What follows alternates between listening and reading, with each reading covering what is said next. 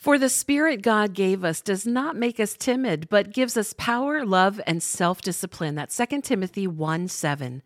A friend once told me, You've got to stop living in a what if world. My first thought was, I don't even say what if a lot. But as I started to examine my habits and the words I say on a daily basis, I realized she was right. On any given day, I would say things like, What if my son gets hurt doing that? What if my baby didn't eat enough? What if my husband wrecks driving home since he's so tired? The what ifs would go on and on inside my fear driven mind.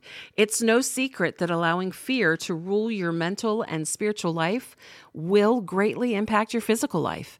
Studies show fear weakens our immune system, impairs long term memory, causes us to make impulsive decisions, and leads to depression. Fear is the body's natural way of responding to uncertainty. But it's our job to recognize the circumstances that trigger fear for us. These triggers can look different for everyone. Once I acknowledged it was fear that was driving my decisions and causing anxiety, I was able to combat that fear with faith. I had to call those fears out for what they were lies.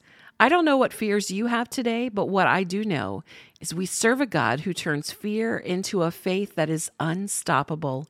Studies have shown that there are certain sound waves that are only stopped by producing the exact opposite sound wave, which silences the original sound. I believe the same is true with fear. We must memorize scriptures that are the complete opposite of the lies the devil feeds us. Scriptures filled with truth, like Isaiah 41:10. So do not fear, for I am with you. Do not be dismayed, for I am your God. I will strengthen you and help you.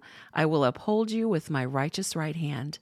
And Psalm 56:3. When I am afraid, I put my trust in you. Fear is one of the most powerful weapons the enemy uses against us.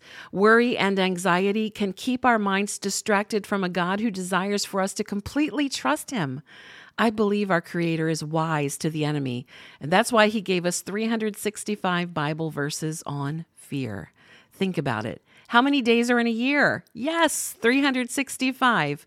A scripture for every day.